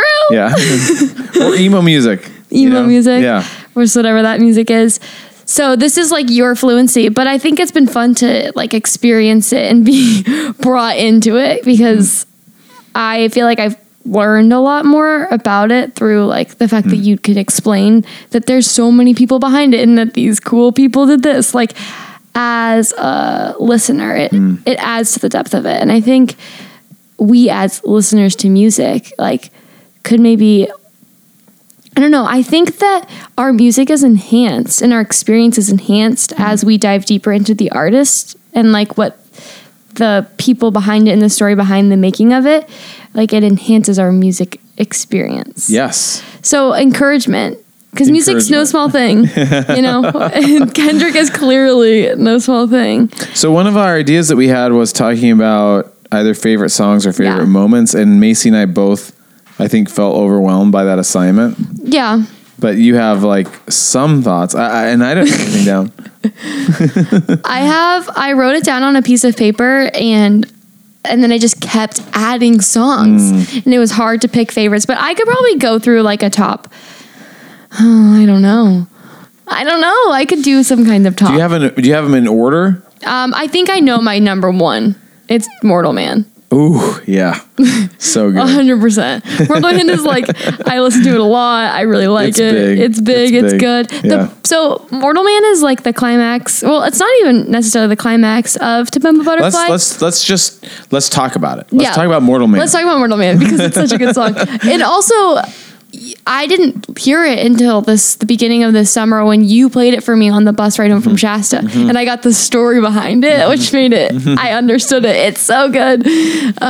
But you know, you and I are similar. I think probably people experience us both this way of like our enthusiasm is really somewhat contagious. Mm-hmm. It's it's slightly disappointing, I'm sure, for someone to play something for me, and you can tell I'm just not feeling it. I'll always be polite. Yeah. like that was really nice, but it hasn't caught. And you're the same way. Sometimes I'll play something for you and be like, "Oh, thank you, that was great."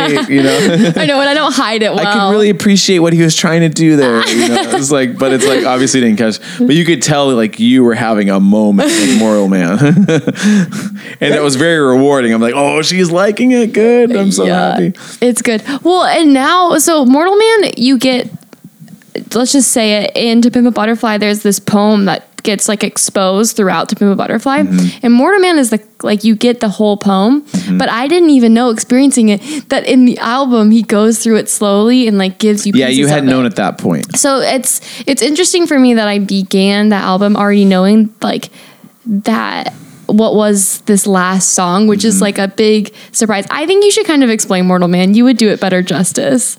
Well, I experienced it probably how it should have been. Oh, when this came out because I was such a massive fan. I really there's a few albums I've done this with in my life, and if I if I get to a certain part with a artist, I'm sure Macy's going to do this when the new Twenty One Pilots album comes out. Don't remember- you get me started on October 5th. Yeah, where I was sitting, headphones, and I'm going to listen to the whole album. You know, Yeah. with my undivided attention. So I did that with Butterfly, and so when it got to Mortal Man. I was just ready for it, you know, and Ready. Uh-huh. to, to describe it, I think it's essentially three songs in one songs slash spoken word slash poems. But it's it's first a song with of of Kendrick. I think summarizing the major themes of the album, and he's talking about Nelson Mandela, and it's also him wrestling with his his newfound fame. So like Good Kid, Mad City elevated him in the world. And so he's he's saying, "Okay, you like my lyrics, you like my albums. Are you going to be faithful because I'm sensing that there's going to be moments of failure. I'm going to let you down at some point. I'm hmm. human. Hmm. Are you going to be able to handle that?" Like he's essentially asking his audience, "I'm mortal man." I'm immortal. The ghost of Mandela, hold my flow, stay propelling. Let these words be your earth and moon. You consume every message. As I lead this army, make room for mistakes and depression. And with that being said, my let me ask this question: When hit the fan, is you still a fan? When hit the fan, One, two, one, two, one, two. uh, when hit the fan, is you still a fan? When hit the fan, is you still a fan? The ghost of Mandela, hold my flow, stay propelling. Let these words be your earth and moon. You consume every message. As I lead this army, make room for mistakes and depression. And with that being said, my let me ask this question: When hit the fan, is you still a fan? When hit He wants to be like Nelson Mandela. He wants to be somewhat of a liberator. He wants his lyrics to impact people in a certain way, but he mm-hmm. also is aware that at some point he's going to let someone down. Yeah. Um, so he's he's like announcing his humanity essentially. Mm-hmm. And then how do you even describe this? I mean, the story behind Mortal Man is he got hold of some sort of unreleased Tupac interview. It's from London. Yeah. And so nobody had heard this yet, first of all. And then he chopped it up to make it seem like he was interviewing Tupac. And the the implication is that it's sort of this afterlife, otherworldly moment where he is interviewing Tupac. Yeah. So as a fan of Tupac and, and hip hop, like the moment that happened, it's it's hard to describe. And I'm not again like this goes back to the the the first part of this podcast where I'm talking about being a white person listening to this. I'm a fan of Tupac. I'm a fan of. I can't imagine what this actually means to you know a black youth living in Compton who's grown up with these heroes and these myths. And um, I I almost like fell on the floor. I was just like I knew instantly instantly when that voice hit that it was Tupac. Yeah. And I was just like this is so um, unexpected and yet perfect and of course it makes sense and what is happening and it's just like surreal on the grandest level. And the interview is like it's it's long and there's depth to it and the questions that Kendrick puts in like matches with Tupac's responses are because the responses aren't necessary like the questions and the responses aren't like point blank mm-hmm. I would say and yet there's like a level of interpretation of how he like put the questions. Oh it's just so mm-hmm. complex and good. Mm-hmm. Um, and in terms of like my brain getting on fire, my brain getting on fire in the background there's all these like jazz back and Oh, forth instrumentations it yeah. makes it just feel so epic and It's- otherworldly and Yeah, and then there's the like m- like woman singing in the background, mm-hmm. like slowing it down. Mm-hmm. It it like really builds as this like this is a sacred like word. And it feels Yes. like by the time you're at this point of the interview in Mortal Man, like it like slowly dies down and you're like, this is like prophetic on some level. Like mm-hmm. pause these words like take this in, you know? And I think it it helps shed light on the rest of the album as well. Yeah, it sums it up. And so so in in it's a, it's essentially like well, I'll look at the track list here. It's a 12 minute and 7 second A song. long song. And so it's this first part is him doing this thing about his fans and Nelson Mandela. Then it's the Tupac point. But the- the final bet- part is the part with the butterfly. Well, yeah, but the bef- the transition between a song and Tupac is so all of To Pimp a Butterfly. He's been giving us part of this poem, Yeah, but then the he transitions and he gives the full poem, and then at the end he says, "What do you think of that?" And it's Mm-hmm. like this whole time this was a poem to Tupac, Oh, I'm getting and choked up it's just it's about like you didn't as a listener you're not like necessarily you don't know who it's for you don't Yeah. know what it is and it's really short lines in the beginning um, and so by the time you reach it i almost want to read it Yeah, Or- he says one time you wrote a poem about the ground. What did you mean by that? Oh What'd you mean yeah, by the ground must follow you up. That's how he starts his conversation with Tupac, I think. No, it's I remember you was conflicted, misusing your influence. He begins with Oh the no, I mean, yeah, the, he reads the poem and then how does he start the conversation? with oh Tupac? yeah. he says, I was gonna call it another N word.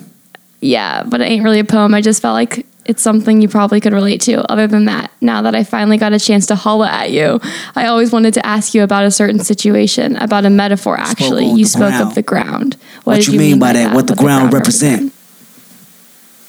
The ground is going to open up and swallow the evil. Right.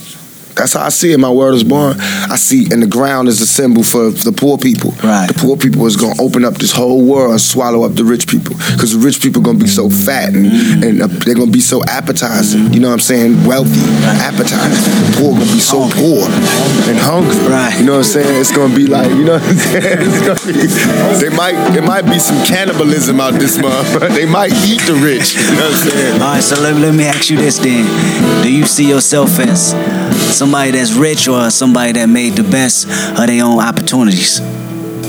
I see myself as a natural born hustler, a true hustler in every sense of the word.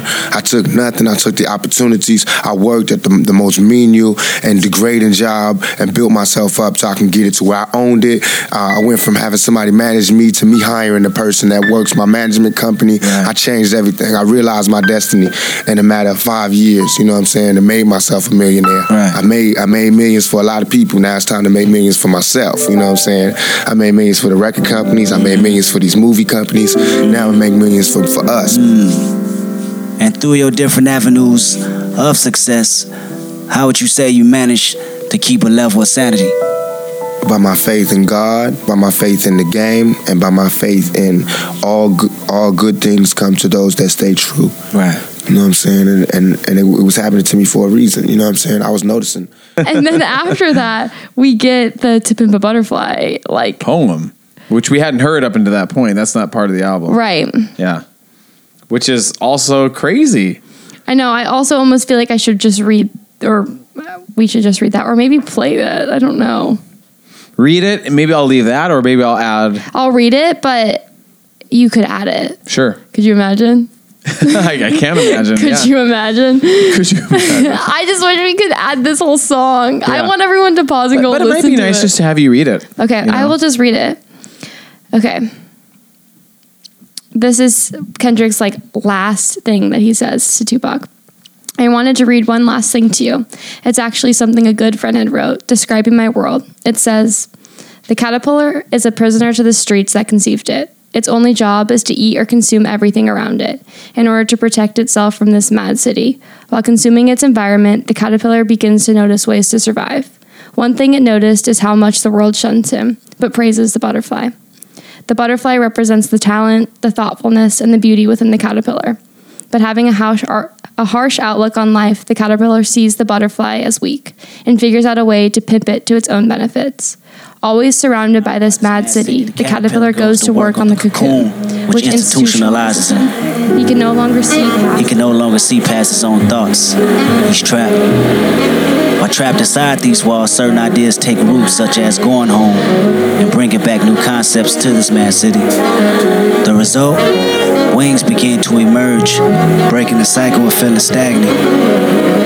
Finally free, butterfly sheds light on situations that the caterpillar never considered, ending the internal struggle.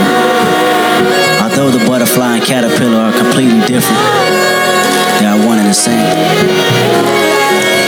What's your perspective on that? Pop. Pop. Pop. and then a shot sound. and I, I think I think it's fair to say again, kind of going back to the beginning of this whole conversation, that it is completely unique to the black experience, but it's also human. You know, it's it's it's the overall theme is somebody coming to terms with their identity and who they are and discovering their roots and doing it in a very compelling way. Um, yeah, it's so big. I'm really emo reading that. I know it's big. yeah. You know, I think I'd want to say about To Pimp a Butterfly. Like again, honestly, it's just no problem. It would be so easy to do an episode on each song. Mm-hmm. We, we, I mean, that'd be fun. Like that's podcast goals. Like That's what- podcast goals. What, what if we had the space to like do, you know, to take the album Vessel and do uh, an episode on each song? Just talk about for an hour a song. You know, can't handle that idea. Uh, but but same here. Like to do a, an episode on each song. But I think I can say two things that I think could sum up something about what I love about this album. Um, one is in Wesley's Theory, which is the opening album. Do you know why they call it Wesley's song. Theory? I read it at one point. I was consuming so much information. Oh, I know. I wouldn't research. expect you to. I don't remember. So Wesley Snipes was essentially arrested for tax evasion, hmm. and the story, the story that has been told, at least by my understanding, by the black community, is that they don't understand. They, I, I, I, I'm being very sensitive. I, I, this is what I've read, and I would put myself in this category for that matter.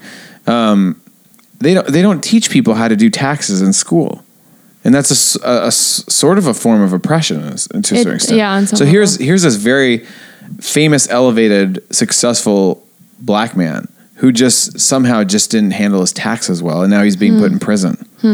So that's that's Wesley's theory. He says, "I'll Wesley Snipes your ass before 35." Hmm. Like Kendrick's already worried that like somehow he's not going to know how to handle his money, Yeah. uh, and that's the anxiety that is put into a black man's soul early on in this country. You know. Yeah. What a way to start the album. Yeah, yeah, yeah. so he has a he has he has sort of a what you may consider a throwaway line in that song, which is which he says, "I'm going to put the Compton swap meet on the White House," uh, and so the Compton swap meet is is is where everybody shows up from the neighborhood to to barter and trade and buy things and hang out and be in community. And the album cover is that line.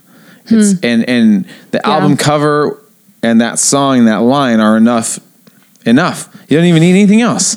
Like um I That's I- all Kendrick could have produced in his whole Yeah. life. And talk about Scott co- would still be this big of a fan.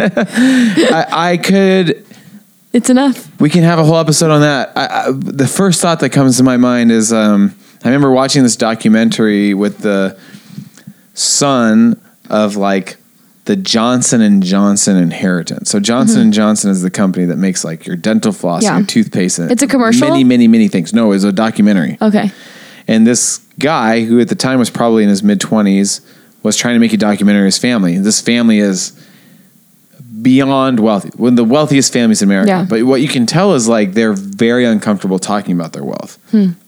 And that is a very white thing to a certain extent. Like it's low key, it's it's it's it's proper, you Hmm. know, and one of, that's one of my observations about rap music is it throws that sort of materialism and consumption in your face. It's like white people want to keep it low key. Hmm. White white people are drinking and consuming and buying things too. They're just not doing. They're doing it in the way that they think is proper. And here on the cover of To Pimp a Butterfly, you have people drinking booze, consuming, but they're and they are like holding dollar signs to their ear or stacks of dollar bills, but they're not doing it in a subtle way. Right. And I think that's what offends white people. So like in this Johnson and Johnson context, the the, the son's going around being like, "We got to talk about." How wealthy we are, and the grandpa and the dad are like, you never mention money. You don't talk about Oh yeah, interesting. we we that's not what you do. Nobody needs to know what we have. Hmm. And um, so white people, I think, look at black folks who have come into money talking about how much money they think that's not proper. Hmm. It's like so it's okay for you to be materialistic and it's okay for you to pursue your goals and it's okay for you to acquire wealth. But you're going to do it in this low key, subtle way that's appropriate to your cultural and it's standards. almost in like a just like a hidden way. Mm-hmm. So uh, I, I've talked about this short story a lot with Macy and the youth group a lot, but um, Flannery O'Connor has this short story called Revelation, and it Which ends. uh, I yeah. haven't responded to you about this, but I like vividly remember reading that in my English class. Oh, in, fun. In like high school and being like, this is the short story. Like I was like, This I read it. it. so many times. Talk about brain getting on fire. Like that was a moment for me. yeah, exactly. So you, I, we haven't responded, but I was like, wow, you referenced one of my favorite That's short awesome. stories. But this That was cover is like a visible representation of that. It's saying Mm, like these people that you're judging through their lifestyle, Con- Kendrick is elevating Hmm. and on his cover throwing them and all of their quirks in heavy quotes, quirks. Heavy and- quotes. Yeah, it- you know the their lifestyle, the way they are, and he's not he's not disassociating from himself from that, and he's putting them on the lawn of the White House, and he does that essentially in the King Kunta video. Mhm. Is he's celebrating the culture that he came from, and, Yeah. and all their funny, quirky, It would, it's what makes it home. Yeah. Like on some level. and elevating it and Yeah. celebrating it and uh, it's just so good and then um the final not final but the other thing i draw attention to is when he performed at the grammys uh, and macy's seen this video is it's a perfect summation of to pimp butterfly and a perfect summation to a certain extent of kendrick is at the at the end of this massive performance he has this graphic that comes on behind him it's an outline of africa and in the center it says compton and so, you know, and, and when we were talking about voice, we were talking about cultural location. Hmm. Here's the most profound example of what we're talking about. We're talking about cultural location, and Kendrick's naming it. He's saying, Hmm. I'm from Compton, which if impacts my entire worldview. Mhm. And he's saying, I've also just realized that I'm also from Africa. Right. and that has impacted me. And essentially, all those problems that have been brought over from Africa to America are manifested in the problems of Compton. Hmm. And I am Hmm. a representation of that. Those are the stories I'm telling. Mhm.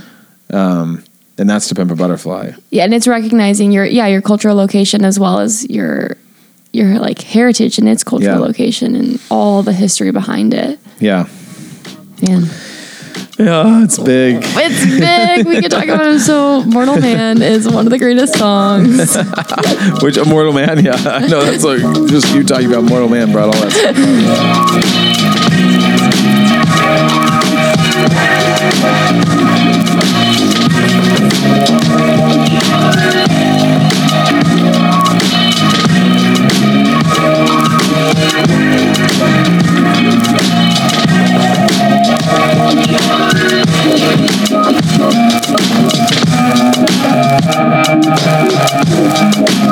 Thank up.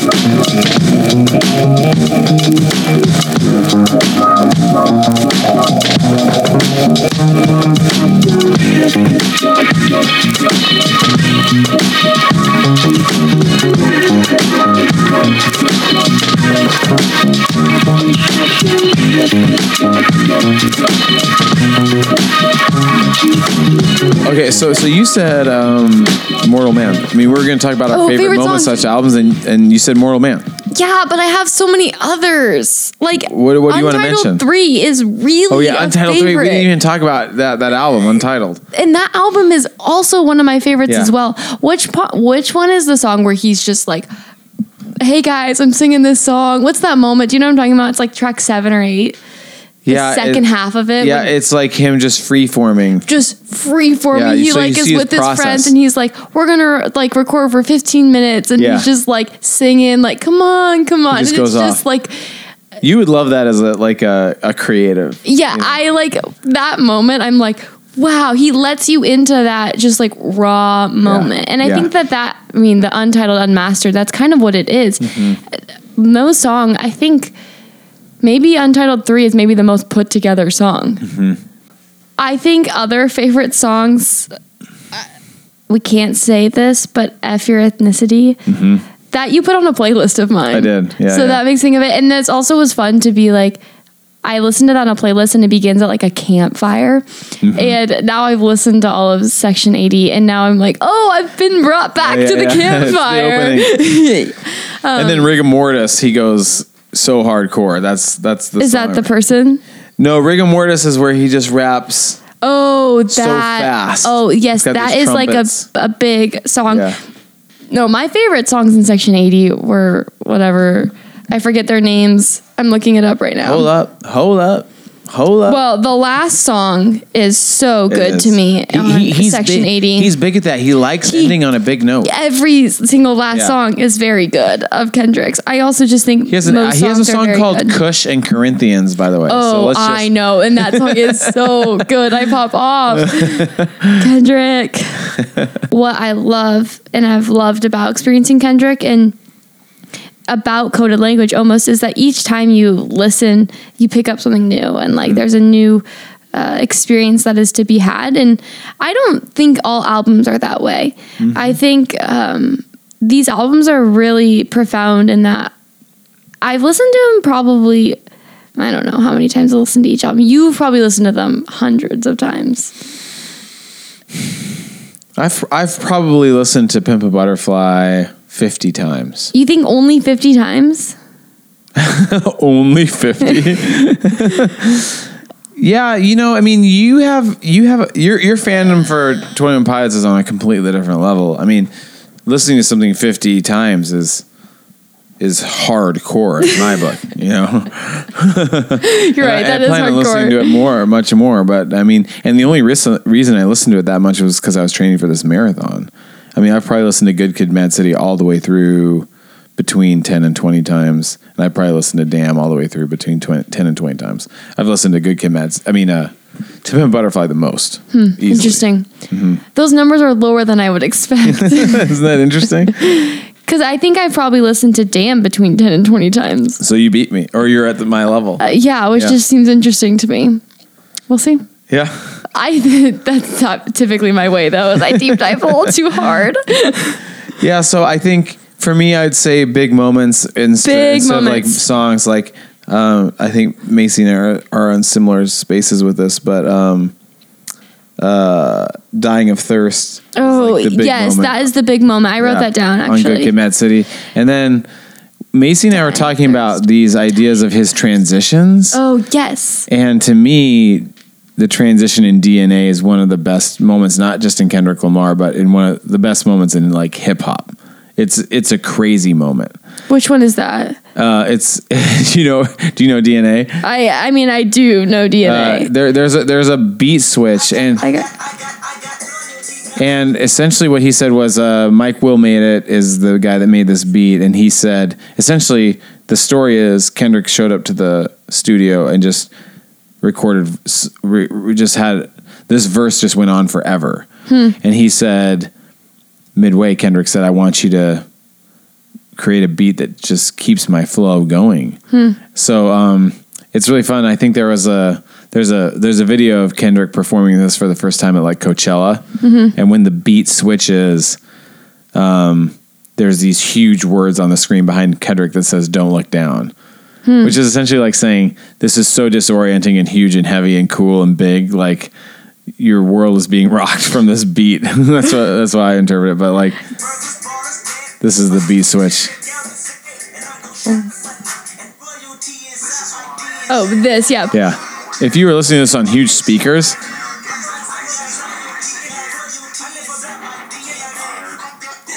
Oh Don't look down.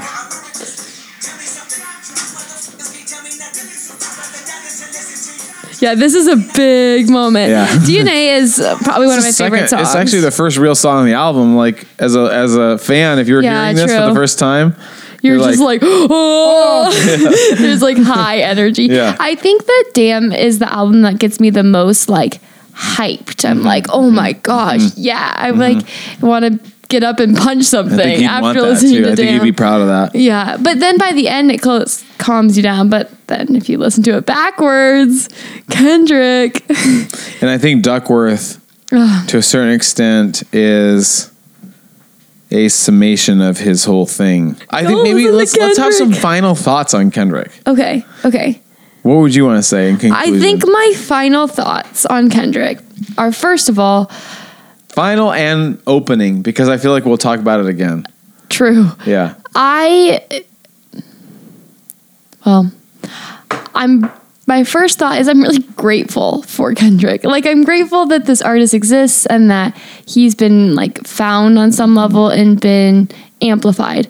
I mean, it's interesting when you think of Kendrick's story and I don't know it deeply, but it seems like he kind of Top Dog just kind of saw him and invited him into a few times and then like quickly Top Dog was like, "Wow, this guy's pretty talented." But it was kind of like uh, by happen chance mm-hmm. that it mm-hmm. his story began. But I'm really grateful that the people around him like saw the talent and that he I don't know. I just I feel really blessed by having the chance to experience his music. And that's like when I encounter artists that I love, I tend to just feel really glad that we get to be invited into kind of their experience, their brains, their emotions. Yes. And as like Kendrick performs and puts out music, um, I don't know. I think that he would want his audience to be like invested in it the Mm-hmm. way that I think a lot of people are. So I'm grateful for that. And my other final thought is I think this guy's kind of a prophet. Whatever we didn't get much into that. whatever that true. means, I don't even really know, but his voice Hmm. is I was reading some review and it says like he's like a messianic figure Mm-hmm. almost. I mean, he speaks with confidence and he speaks of things that are happening now, but with a vision of the future. Um, Yeah. And I don't know. I just I'm excited for what is more to come from Kendrick. I'm not like, oh, Kendrick's gonna run out of songs and ideas. Oh, I know. I already sense that you'll be in the same space that I am. Like when when whenever his new album comes out, you'll be here for it. Yeah, I'm gonna be Yeah. here for it. I'm gonna be pumped. Yeah, there's Yeah. there these days there's so many there's so few artists who I would like do this thing where I would take a whole night to make sure I give the whole album yeah. attention. Mm-hmm. You know, even when Jay Z and Beyonce came out their most recent album, I just had a sense that like it's it's not that type of album. It was a great album. Yeah. But it's not the type of album that you need to like sit by yourself with your headphones on and listen to the whole thing and pay attention to it. It's like good it's a good album. I love it. It's great. And they're great. I love both of them. But right. Um, maybe even someday we'll get into like Run the Jewels because they're another group that I really love. Um, okay, so um, here here here's a quick side note as we tend as we start to wrap up is that for the, for the longest time I was I had a subscription to Entertainment Weekly and then I had a subscription to Spin Magazine. These are albums that like highlight music and. Um, Pitchfork eventually superseded all these things. So Pitchfork is a website that is probably like the most pretentious music reviewers, but uh, it's something I gravitate towards, and um, they very rarely will give like a song or an album a ten out of ten. So like, or for that matter, they'll say an album is the best album or the best new music and they'll give it like an 8.3 like that is a Right. high review for pitchfork Right. now they gave my beautiful dark twisted fantasy A ten. a yeah. rare 10 out of 10 and spin magazine gave it a rare 10 out of 10 i mean my Beau- beautiful dark twisted fantasy by kanye is considered the holy grail of music I for some reason have not like had profound experiences with it. I need Someday. to really sit Someday. down with it. Uh, now they gave Kendrick to Pimp a Butterfly 9.3. It's Kendrick's highest rated reviewed album on Pitchfork. So you can read Pitchfork's review of To Pimp a Butterfly, which is a great review. Now, that year in 2015, they gave um, To Pimp a Butterfly the Album of the Year award. So they have their best of the year. Um, Run the Jewels has gotten it twice as well. So that's another thing. Someday we'll cover Run the Jewels. Um, so I'm going to read the final two paragraphs Oh, of which one? To Pimp a Butterfly? of To Pimp a Butterfly. This is not their review. This is their summation once he got the album of the year on Pitchfork. oh. This is a different thing. And maybe for our purposes, what I would say is like, let's consider this the final word for the night. okay, that sounds 'cause we great. can't just keep A going. final word. Final word, not for me, from Pitchfork. Uh, so, so I think this is really well said. And so this is a this is about to pimp a butterfly, but I think about it's, it's about Kendrick in general. It says all of this blackness is important. Important because sometimes white people need to take a metaphorical seat to sit down, shut up, and listen to conversations in which they are a cultural object, not the center. This is not an easy task. White people have been way too comfortable for way too long in this country and in this world. Way too comfortable with the way they choose to see reality solely through their own gaze. Way too comfortable with their sense of entitlement over the planet and its resources. Hmm. Way too comfortable with their appropriation of culture in ways large and small. Hmm. Way too comfortable with the stories they tell, the lies passed off as the history of mankind. Way too comfortable with the things they pick up. Way too careless with the way they put them down but Kendrick was willing to discomfort the comfortable. Hmm. He took all the acclaim he had received as a critical darling from his major label debut, the rightfully extolled Good Kid, Mad City, and doubled down on his blackness, not for the entertainment of white people, but for in near total disregard for their experience of his conversation.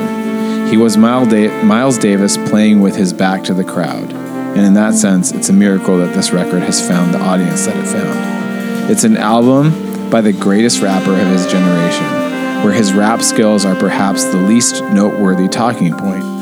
An album so dense with ideas that it made the novelistic turns of his debut a thoughtful and textured, gang cultured adjacent coming of age story seem quaint and straightforward by comparison. It's an album that is on this list not only because of its merits, but because it's presumably why so many albums are not here this year.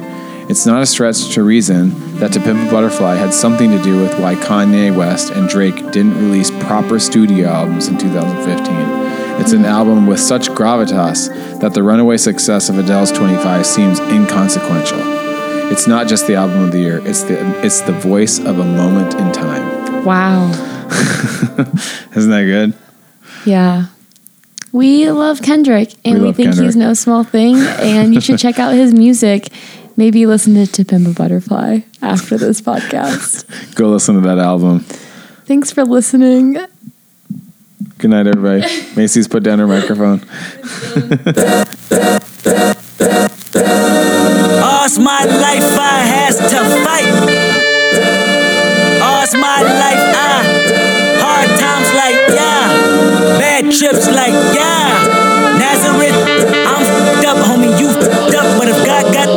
We gon' be alright. Right? We gon' be alright. We gon' be alright. We gon' be alright. Do you hear me? Do you feel me? We gon' be alright. We gon' be alright. Huh? We gon' be alright. We gon' be alright. Do you hear me? Do you feel me? We gon' be alright. Uh, and when I wake up, I recognize you looking at me for the pay cut. Bahamas, I be looking at you from the face down. One Mac 11, even room with the bass down. Skimming, and let me tell you about my life.